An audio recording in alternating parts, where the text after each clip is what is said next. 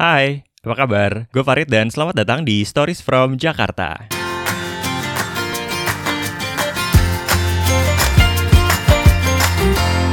Sebagai tour guide, salah satu hal yang harus kita tahu itu adalah kenapa satu daerah itu dinamakan seperti namanya yang sekarang itu. Contohnya kayak ada yang tahu gak sih kenapa kota Jakarta namanya Jakarta gitu? Atau Tanah Abang kenapa namanya Tanah Abang? Kenapa namanya Menteng? Kebayoran, Pejompongan, Pluit, Ancol gitu-gitu tuh.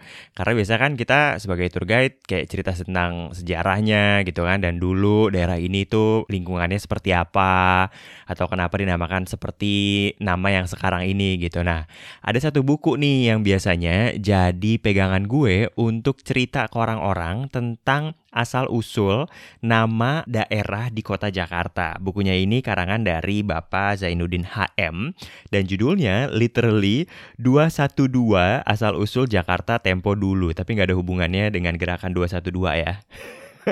Memang ada 212 daerah yang asal usulnya itu diceritain di sini.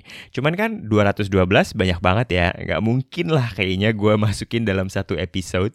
Jadi gue akan bagi-bagi nih ke beberapa daerah sesuai dengan areanya. Kayak Jakarta Utara, Timur, Barat, Selatan, sama Jakarta Pusat. Nah untuk episode ini gue akan cerita beberapa daerah aja, nggak semuanya.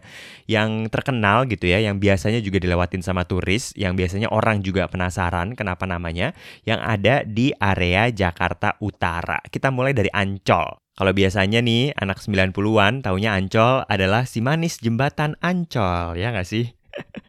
Tapi kenapa sih namanya itu Ancol? Ternyata kalau gue baca nih, Ancol itu artinya tanah mendidih berpayau-payau. Jadi menurut kisah dulu di zaman penjajahan Belanda, kalau laut lagi pasang, terus kan air asin itu bercampur ya dengan air tawar di kali sehingga menjadi air yang payau yang kemudian menggenangi daratan dan tanah di sekitarnya gitu.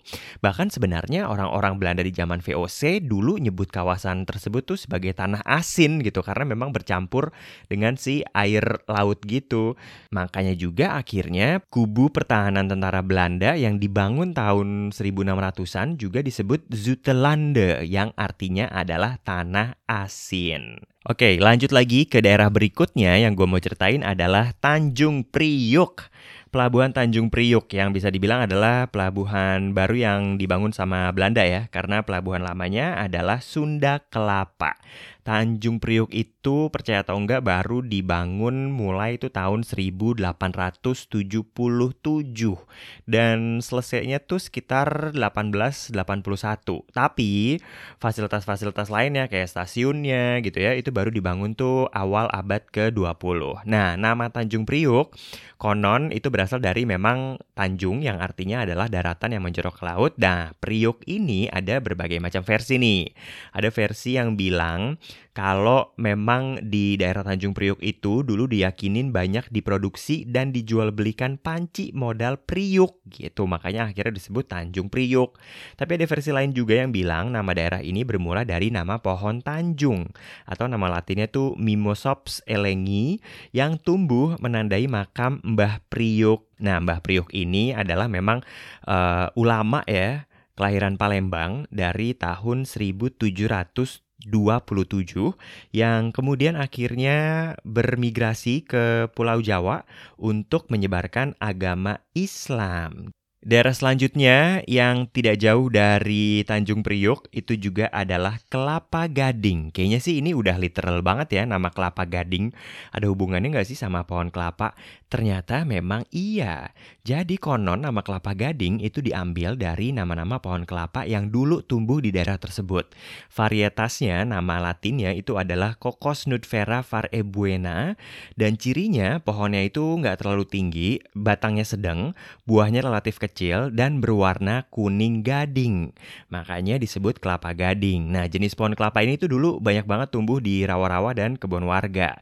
Dan karena jumlahnya yang banyak dan luas, maka akhirnya diberikan nama kelapa gading. Lanjut lagi masih deket-deket Tanjung Priuk, mungkin lo pernah dengar ada pasar yang namanya pasar ular ya. Tapi kalau misalnya kita ke sana, kita nggak akan menemukan ada orang-orang yang jual ular sama sekali. Dulu tuh nyokap gue pernah loh bahkan waktu gue kecil ngajakin gue ke pasar ular, terus gue kayak, hah? gue parno banget, takut banget sama ular gitu. So I didn't wanna go there. Yang ternyata memang kalau misalnya kita ke pasar ular, kalau misalnya kita nyari barang itu kita akan bisa tuh menemukan hidden gem gitu ya, barang-barang yang tersembunyi, barang-barang loak gitu ya. Nah, tapi kenapa sih disebut pasar ular? Jadi gini, konon dulu barang-barang yang dijual di pasar ini ini adalah pakaian atau juga perabotan produk luar negeri alias impor tapi yang diselundupkan dari pelabuhan Tanjung Priok. Nah, seperti halnya ular yang biasanya geraknya tuh diam-diam, nah proses pengadaan barang yang dijual secara selundupan juga disebut sebagai ular. Makanya akhirnya pasar ular yaitu pasar di mana tempat lo bisa nemuin barang-barang hasil selundupan gitu. Konon zaman dulunya sampai akhirnya masih kebawa sampai sekarang. Satu daerah terakhir yang mau gue ceritain asal-usul namanya di area Jakarta Utara itu adalah Pluit.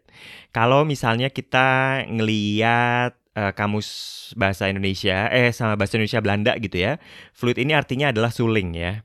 Tapi sebenarnya fluid yang di daerah itu asal muasalnya itu bukan berasal dari nama suling ataupun bukan juga ada kaitannya dengan fluid yang biasa ditiup wasit ya dalam pertandingan olahraga.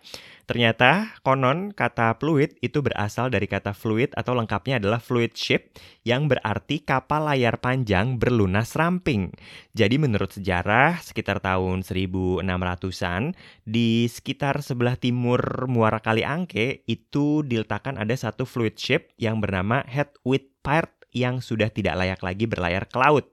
Nah, kapal yang udah nggak berfungsi ini kemudian dipakai sebagai kubu pertahanan Belanda dari serangan-serangan yang dilakukan tentara Kesultanan Banten. Nah, kubu tersebut kemudian dikenal dengan sebutan The Fluid. Nah, kan orang Indonesia agak susah nyebut The Fluid, The Fluid gitu ya. Akhirnya F-nya berubah jadi P, akhirnya namanya fluid deh gitu. Now you know. Sekian dulu episode asal-usul nama daerah di Jakarta Utara. Kita ketemu lagi hari Jumat. Thanks for listening Stories from Jakarta.